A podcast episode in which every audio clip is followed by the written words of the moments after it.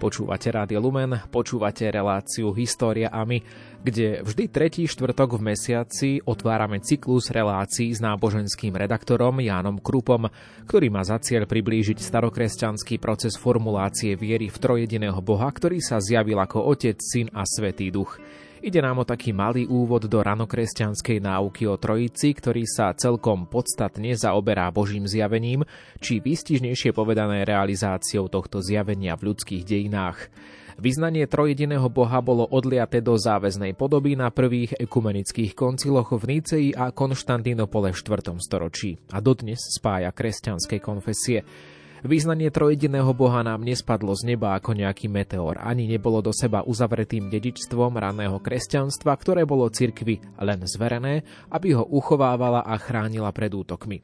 Toto význanie vyrástlo zo živej tradície cirkvy, z trojstoročných dejín, na ktorých boli zúčastnené generácie teológov a veriacich a tí zanietene bystro a dosť často aj hádavo hľadali cesty, aby mohli veriť v jedného Boha ako Otca, Syna i Svetého Ducha. Niektoré z týchto ciest sa skončili v slepých uličkách, samozrejme, že vždy až spätne sa dá rozpoznať, kde cesta skutočne vedie do budúcnosti a kde sa stráca v húštine dejín. Dokiaľ to nebolo isté, rôzne cesty teológie boli legitímnymi pokusmi vlastnú vieru vyjadriť slovami, reflektovať a tak spracovať. Ide o úlohu, ktorú si každá generácia kresťanov zadáva na novo. V tejto sérii relácií História a my na základe výskumu bavorského profesora Franca Duncla približujeme historickú rekonštrukciu ľudského zápasu o pravdu kresťanského obrazu Boha. Prednostne nám ide o to, aby sme názorne a pochopiteľne opísali dynamiku teologických výmen názorov o Trojici, aby sme ukázali základy a rozhodujúce vymedzenia kurzu, ktoré určovali cesty ranokresťanskej diskusie o Trojici. Verím, že dnes budete diskutovať spolu s nami, slovom vás bude sprevádzať Ivo Novák a hneď na úvod dodávam aj hudobný výber Diany Rauchovej.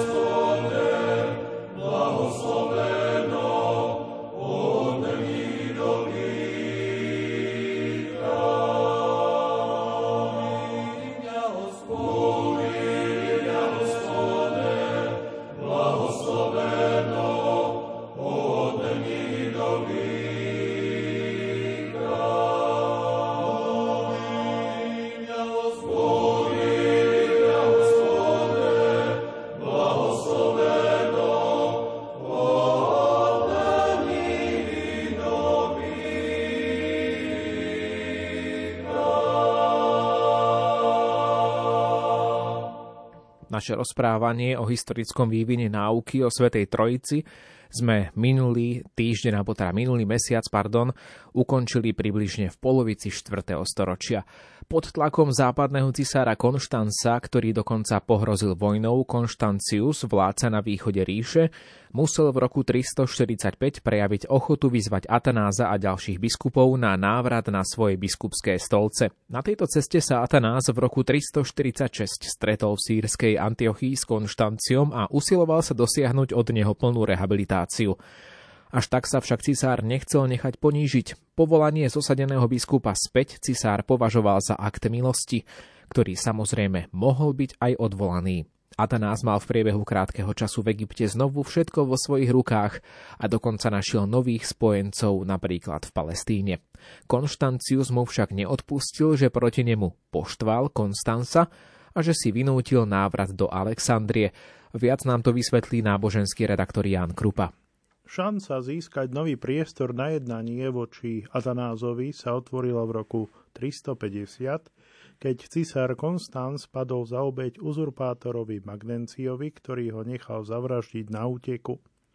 Síce to trvalo ešte tri roky, pokým Konštancius porazil povstalca a zabezpečil si samovládu v ríši. Od roku 353 sa však mohol nehatene venovať presadzovaniu svojich nábožensko-politických cieľov a to bez toho, aby musel brať ohľad na svojho rivala. Konštancius v nadväznosti na svojho otca Konštantína sa ako rímsky cisár považoval za povolaného Bohom na to, aby znovu nastolil a zaistil jednotu náboženstva. Rušitelia pokoja nemohli byť trpení, to bola jeho taká doktrína. Už v roku 351 synoda v meste Sirmium v prítomnosti cisára definitívne zosadila Markelovho žiaka Fotína, ktorý dovtedy húževnato bránil svoj biskupský stolec a zároveň táto synoda zverejnila formulu viery. Táto formula viery bola v tradícii štvrtej antiochískej formuly, o tom sme pojednávali minulý mesiac. A vyhlas a bola zároveň aj v línii alebo v tradícii vyhlásenia východných biskupov v Serdike, no Zároveň bola rozšírená o celý rad náukových odsúdení tzv. anatém. Anatémy boli zamerané šťasti proti ariánskym tvrdeniam, tézam, napríklad proti tomu, napríklad proti téze o pôvode syna z ničoho, alebo proti téze o jeho niekdajšej neexistencii. No anatémy boli predovšetkým proti teológii Markela a Fotína bola odsúdená medzi iným veta, že Božia podstata sa rozširuje alebo znovu stiahuje a takisto bola odsúdená téza, že Otec, Syn a Svetý Duch sú jedna osoba. V cisárovom hľadáčiku zostal aj Atanás, ktorý sa, aby toho nebolo málo, ocitol v podozrení, že sa sprísahal s uzurpátorom Magnenciom na dvoch synodách v Arl v roku 353 a v Miláne v roku 355 si Konštancius vynútil opätovné odsúdenie alexandrijského biskupa západnými biskupmi, u ktorých mal Atanás najviac podporu. Kto sa protivil, bol poslaný do vyhnanstva na východ. Popri Dionýzovi Milánskom a Luciferovi Kaľarskom zo Sardínie postihol exil aj pápeža Liberia, ktorý sa síce nezúčastnil na synode, no namiesto toho ho predviedli na cisársky dvor do Milána a tam vystavili tlaku. Pretože sa pápež zdráhal nechať padnúť Atanáza, bol aj on v roku 356 poslaný do vyhnanstva v Trácii. V rovnakej dobe sa cisár rozhodol zakročiť silou proti Atanázovi, aby ho vyhnal z jeho biskupského stolca. Aleksandrijskému biskupovi sa však podarilo vyhnúť zatknutiu a ukryl sa u mníchov v egyptskej púšti. Ďalšou obeťou cirkevnej politiky sa v roku 356 stal biskup Hilar z ktorý bol odsúdený v galskom eh, meste Bezie pre nastrčené alebo podsunuté politické dôvody. Svoj exil však Hilar svoj exil na východe alebo vyhnanstvo na východe využil na to, aby si urobil vlastný obraz o východnej teológii a aby tieto svoje poznatky sprostredkoval západu. Odkedy Konštancius určoval náboženskú politiku ríše, zdalo sa, že väčšinová frakcia východných biskupov získala prevahu v zápase o trojičnú teológiu. No teraz sa však ukázalo, že najsilnejším tmelom východu bol spoločný odpor proti stúpencom Nicejského koncilu a takisto proti proti e, markelovsky zafarbenej teológii, lebo akurát teraz, keď už nebolo treba očakávať ohrozenie od nikoho zvonka, sa väčšinová frakcia rozpadla na povedzme, že také rôzne skupinky, ktoré celkom rozdielne vykladali náuku o troch hypostázach a o podriadenosti subordinácii loga, teda syna pod otcom. Toto bolo dosiaľ spoločným menovateľom východnej teológie. Prvým náznakom preto bolo v 50. rokoch 4. storočia oživenie arianizmu, ktorý bol považovaný za mŕtvy. Nové vydanie arianizmu, ktoré sa označuje aj ako novoarianizmus, je spojené predovšetkým s dvomi menami, s menom Sýrčana Écia a s menom jeho žiaka Eunómia, ktorý to mal dotiahnuť až na biskupa maloázijského mesta Kizikos. O tom sa viac dozvieme už o chvíľu. Wow,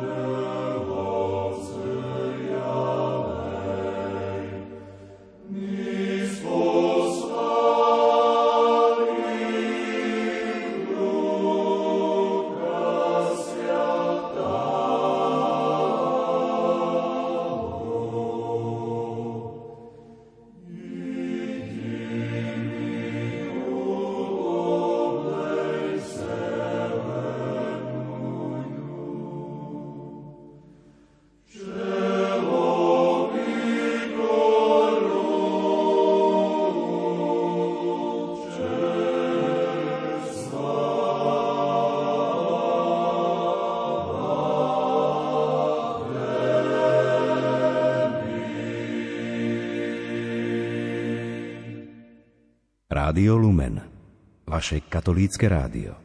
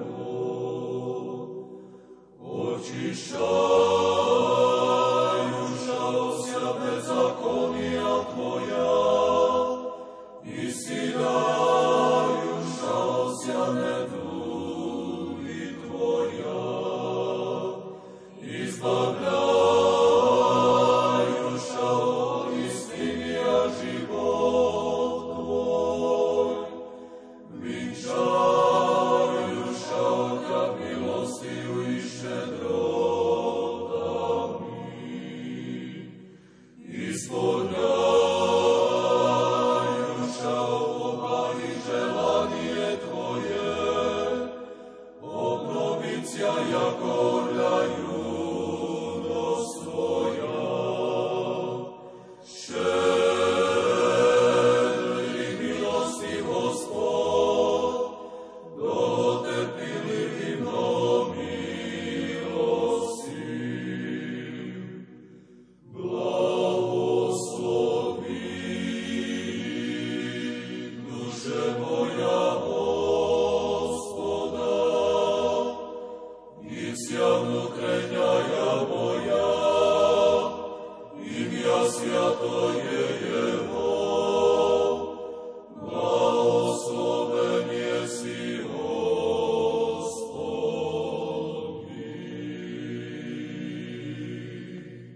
Odkedy Konštancius II určoval náboženskú politiku ríše, zdalo sa, že väčšinová frakcia východných biskupov získala prevahu v zápase o trojičnú teológiu. Teraz sa však ukázalo, že najsilnejším tmelom východu bol spoločný odpor proti stúpencom Nicieského koncilu a Markelovsky zafarbená teológia. Lebo akurát teraz, keď už nebolo treba očakávať ohrozenie od nikoho zvonka, sa väčšinová frakcia rozpadla na rôzne skupinky, ktoré celkom rozdielne vykladali náuku o troch hypostázach a subordinácii loga pod otcom. Toto bolo dosiaľ spoločným menovateľom východnej teológie, pokračuje náboženský redaktor Jan Krupa. Prvým náznakom preto bolo v 50. rokoch 4. storočia oživenie arianizmu, ktorý bol považovaný za mŕtvy. Nové vydanie arianizmu, ktoré sa označuje aj ako novoarianizmus, je spojené predovšetkým s dvomi menami, s menom Sýrčana Ecia a s menom jeho žiaka Evnomia, ktorý to mal dotiahnuť až na biskupa maloázijského mesta Kizikos. Ecius bol v roku 350 vysvetený za diakona v Antiochii. Ecius prevzal od Ária názor, že len nesplodený boh môže byť pravým bohom. Toto presvedčenie jeho žiak Evnomios spájal s osobitným druhom filozofie jazyka, podľa ktorej podstata veci sa exaktne opisuje a podáva ľudskými označeniami.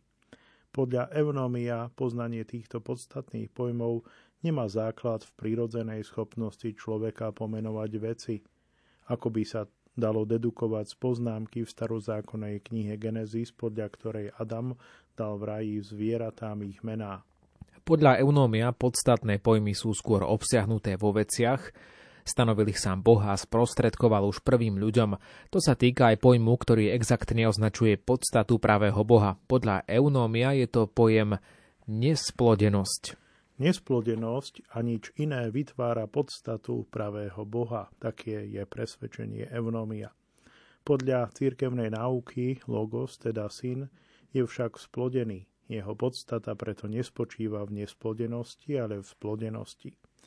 Keď sa však teraz dá určiť podstata pravého Boha ako nesplodenosť a podstata Loga ako splodenosť, z toho vyplýva, že Podstata otca a podstata syna nemôžu byť rovné, lebo nesplodenosť je diametrálne protikladná k splodenosti. Podľa Evnomia je tým s vedeckou exaktnosťou dokázané, že otec a syn nie sú homoúzios, čiže nie sú jednej alebo rovnakej podstaty, ale že sú rozhodne heteroúzios, teda rozličnej podstaty.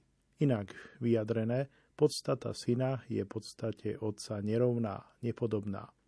Toto tvrdenie o nepodobnosti podstát otca a syna vynieslo tomuto zoskupeniu označenie anhomojoj. Je to odvodené od gréckého atribútu anhomojos, ktorý sa prekladá ako nepodobný. Ďalším protinicejským následkom ich náuky bolo, že si nemohol byť splodený z podstaty otca, lebo nesplodenosť sa nedá prirodzene odovzdávať ďalej.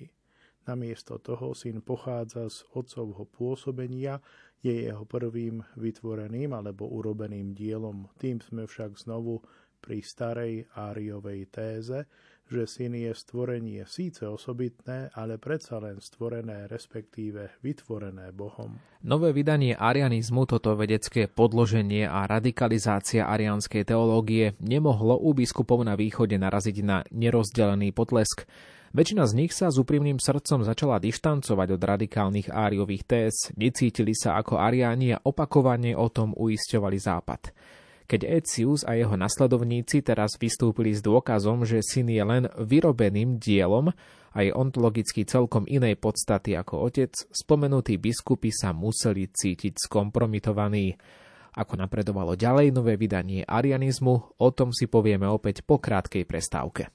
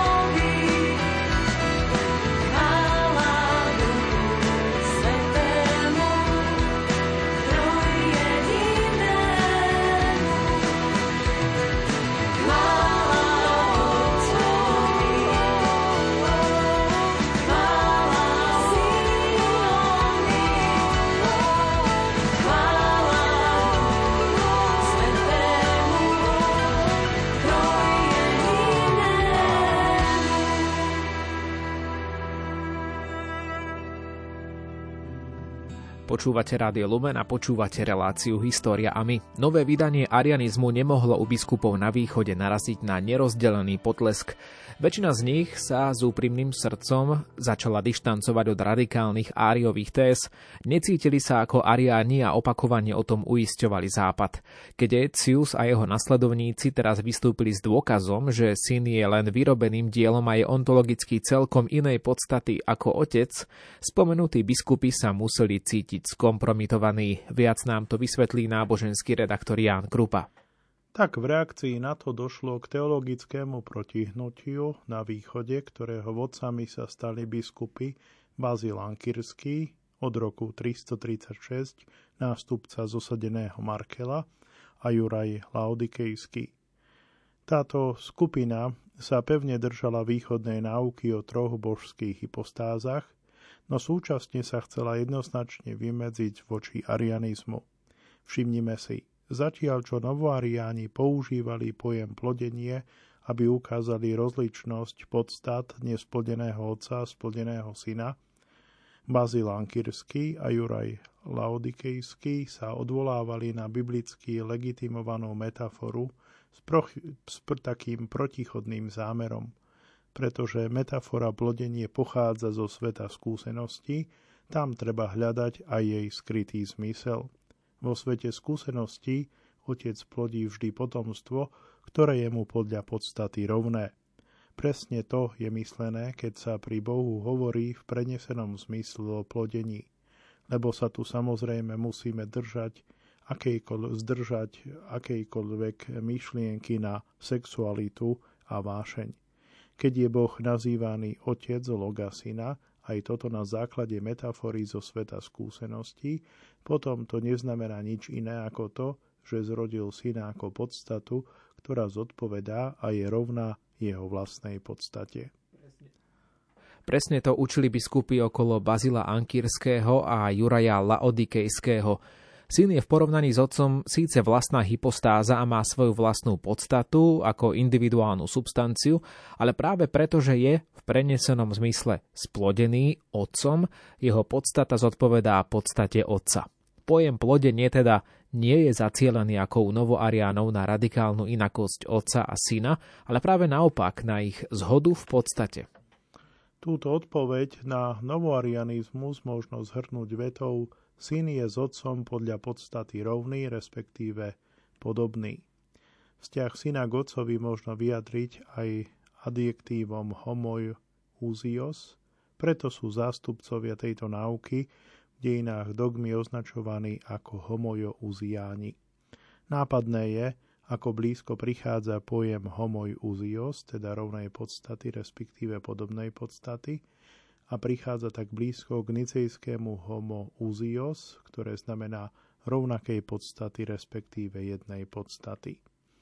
To, že obidve abidjektíva sa odlišujú len jednou hláskou, bolo občas komentované ironicky. Nejako tak, že z taktických dôvodov biskupy okolo Bazíla Ankirského a Juraja Laodikejského chceli trocha zmierniť nicejského Mouzios a preto nevyznávali rovnosť, ale podobnosť podstaty syna. Takto sme sa to ešte v škole učili, no treba dnes už konečne priznať, že tento výklad nechápe pointu homojo-uziánskeho riešenia problému.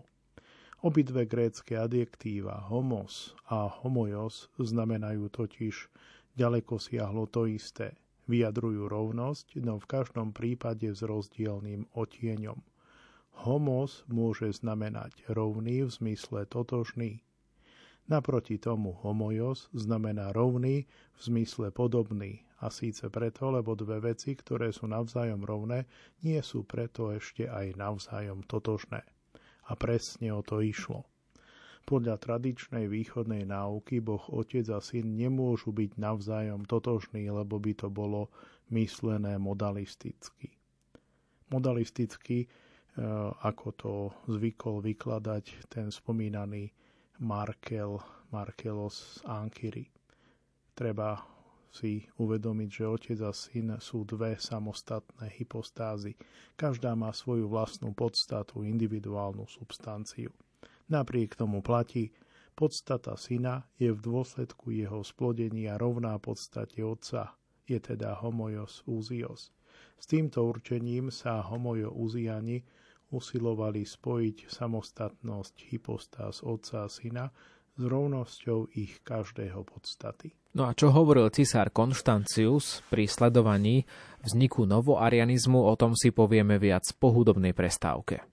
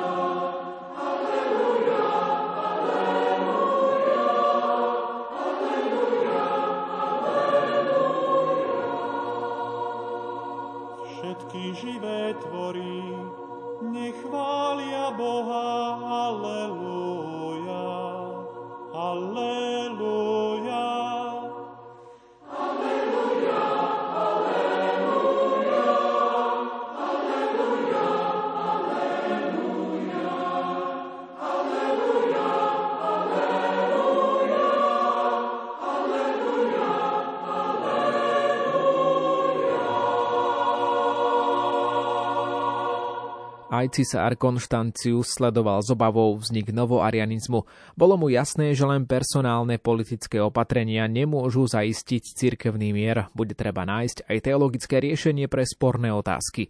Počas rozširovania svojej vlády na západ bol Konštancius v rastúcej miere pod vplyvom ilírskych biskupov Valensa Murského, Ursacia Singidinumského a Germínia Sirmíského, ktorí sa ako dvorní biskupy prednostne zdržiavali v okolí cisára a fungovali ako jeho poradcovia. S ich podporou zorganizoval Konštancius v roku 357 malú synodu v Sirmiu, ktorá mala dať nový smer diskusí, aby takto umožnila zblíženie rozdielnych stanovísk, vysvetľuje Ján Krupa. A nová línia tejto tzv. druhej firmískej formuly smeruje k tomu, aby od začiatku odstránila najväčší problém. Citujem, niektorých, rozdur, niektorých rozrušila otázka otcovej a synovej podstaty, ktorá sa v gréčtine nazýva úzia, čiže diskusia okolo homo úzios a homoj úzios. Preto táto vec nemá byť vôbec spomínaná a nikto nemá o tom kázať a síce z dôvodu, že vo svetých písmach sa o nej vôbec nepojednáva, pretože presahuje ľudské poznanie a nikto nemôže vysvetliť synovo narodenie. Zjavne len otec vie, ako splodil svojho syna a len syn vie, ako bol splodený otcom. Z tohto zákazu hovorí úsudok, že v debate o otcovej a synovej podstate nemožno docieliť žiadnu zhodu, preto sa javí lepšie zastaviť diskusiu. Druhá sirmíska formula súčasne zastupuje rozhodnú trojično-teologickú pozíciu. Podľa nej existuje len jeden Boh a jeho jediný syn Ježiš Kristus, no nie dvaja bohovia. Veď predsa sám Ježiš v Janovom evanieliu nazýva Otca môj Boh.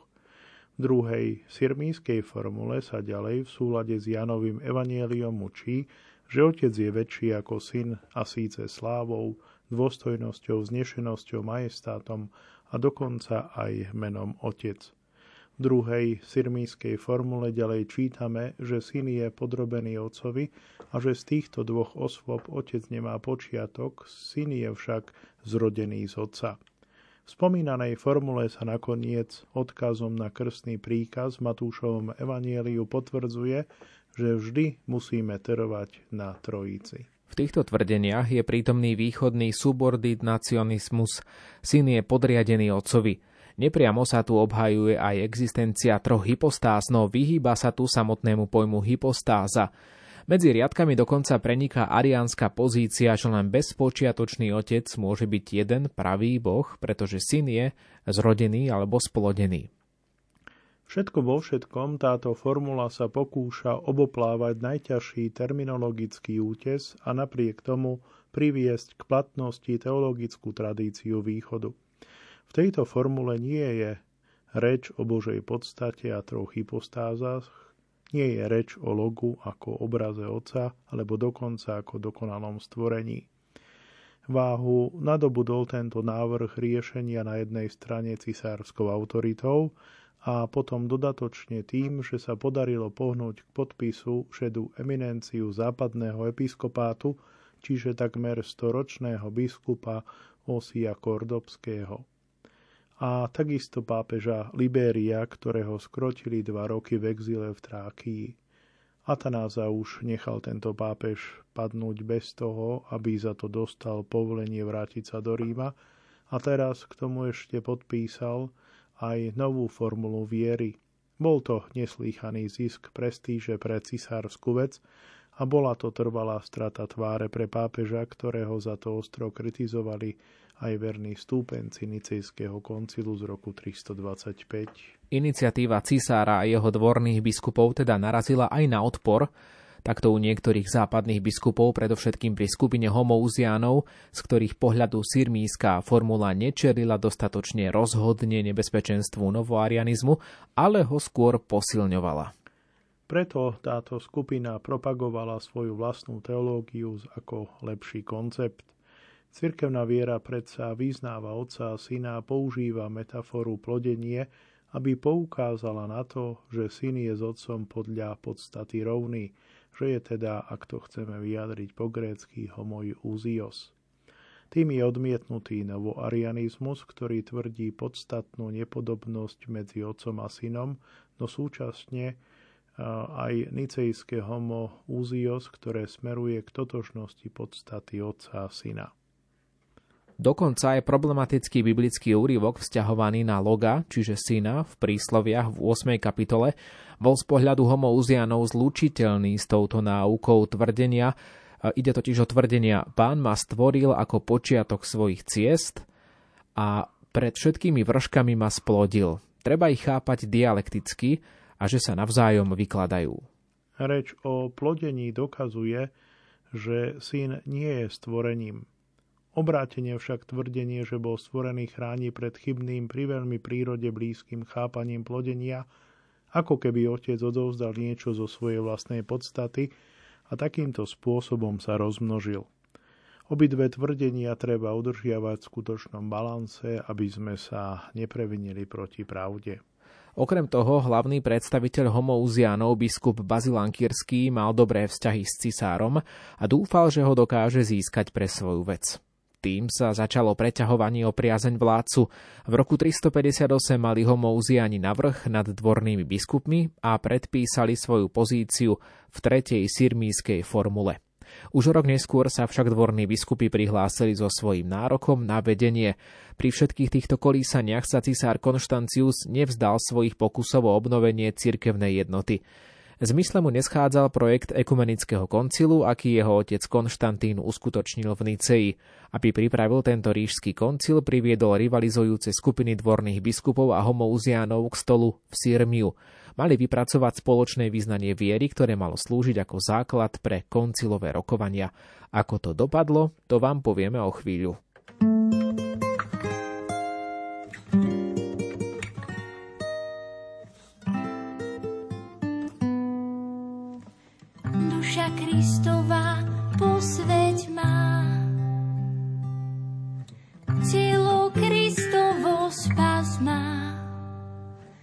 Krv Kristova napoj má.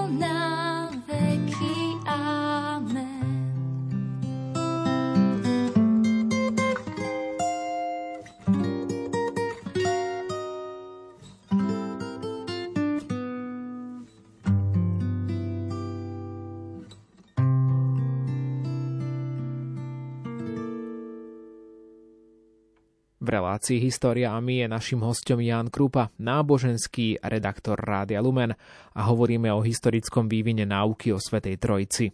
Na počudovanie rivali sa zhodli na spoločnom texte, ktorý sme pred chvíľou spomínali, na tzv. 4.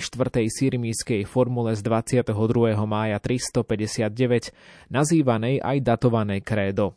Jej rozhodujúce pasáže znejú Veríme v jediného a pravého Boha Otca, Vševládcu, Stvoriteľa a usporiadateľa vesmíru a v jednorodeného Syna Božieho, ktorý bol bez vášne splodený z Boha pred všetkými vekmi a pred každým počiatkom, pred mysliteľným časom a pred každým pochopiteľným bytím, skrze neho boli zhotovené aj veky a vzniklo všetko. Splodený je ako jednorodený, ako jediný len z Otca, Boh z Boha, rovný respektíve podobný Otcovi, ktorý ho splodil. Jeho vznik nepozná nik, jedine Otec, ktorý ho splodil. V štvrtej sirmískej formule nasledujú tvrdenia o vtelení a o Svetom duchu a na záver principiálne vyhlásenie. Pretože pojem podstata otcovia používali priveľmi obmedzenie, no vzbudil odpor, pretože v ľude bol neznámy a navyše ho neobsahujú písma, páčilo sa nám, aby bol úplne vyškrtnutý a aby sa v budúcnosti už vôbec nespomínal v súvislosti s Bohom, pretože božské písma na žiadnom mieste nehovoria o otcovej a synovej podstate. My však označujeme syna za rovného, prípadne podobného otcovi v každom ohľade, ako to vykladajú a učia aj sväté písma. Tento text necháva zretelne rozpoznať teologický kompromis medzi dvornými biskupmi a homojo-uziánmi, o ktorých je tu sústavne reč. Okolo, ide o homojo-uziánov okolo Bazila Ankyrského a Juraja Laodikejského. Taký prísny alebo príkry subordinacianizmus druhej sirmískej formuly je tu citeľne zmiernený a k tomu ešte sa zdôrazňuje absolútna predčasovosť splodeného syna. Predovšetkým sa však učí, že syn je rovný, respektíve podobný otcovi. O podstate tu však nie je reč, pretože tento text sa, ako už druhá sirmíská formula, vyslovuje všeobecne proti ďalšiemu používaniu sporného pojmu podstata. Ako intenzívne sa muselo zápasiť o tento kompromis, to sa ukazuje zvlášť na poslednej formulácii, ktorá konštatuje rovnosť, podobnosť medzi otcom a synom v každom ohľade. Homojo uziani sa kvôli vytúženému mieru vzdali hovorenia o rovnosti, podobnosti v podstate otca a syna a práve preto kládli osobitný dôraz na toto zovšeobecnenie. Keď totiž v súvislosti s otcom a synom bola vyučovaná zhoda vzhľadom v každom ohľade, bola v tejto formule zahrnutá aj zhoda v podstate. A nikto už nemohol tvrdiť v zmysle novoariánov, že syn je v nejakom ohľade nepodobný otcovi.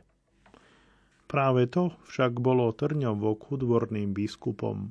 Zamýšľali získať podľa možnosti veľa teológov pre tento kompromisný text. Pokiaľ bola reč celkom neurčito o nejakej podobnosti alebo rovnosti syna s otcom, mohli súhlasiť aj novoariáni, samozrejme s takou vnútornou výhradou, že táto podobnosť alebo rovnosť sa nevzťahuje na podstatu. A tak novoariáni napríklad nemali ťažkosť akceptovať podobnosť v chcení a pôsobení medzi otcom a synom. Harmonia obidvoch hypostáz bola na východe tradičnou náukou. Keď však malo ísť o rovnosť v každom ohľade, Novoariánom bol prakticky znemožnený súhlas s textom.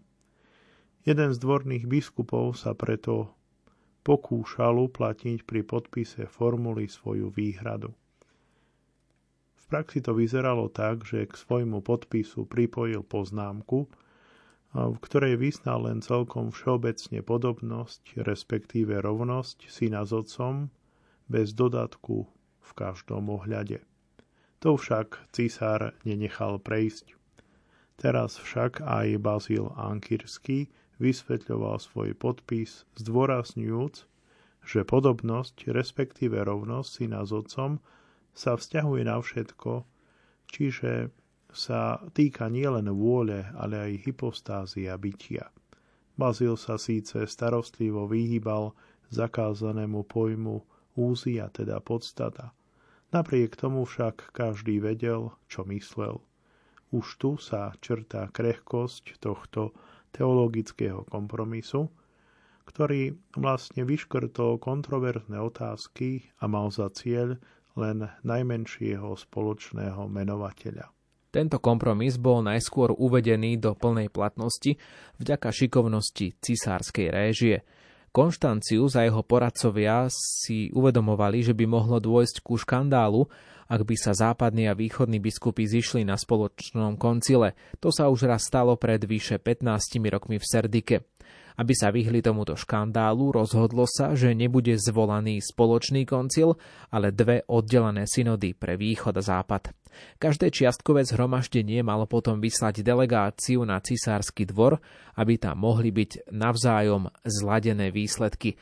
No a práve o tých výsledkoch bude reč v relácii Históriami opäť o mesiac, opäť v treťom štvrtku v rámci mesiaca máj, keď sa opäť stretneme s našim dnešným hostom, náboženským redaktorom Jánom Krupom, ktorý autorsky dnešnú reláciu pripravil. Opäť si zahráme aj z výberu Diany Rauchovej a veríme, že slovom vás bude sprevádzať aj o mesiac Ivo Novák. Do počutia.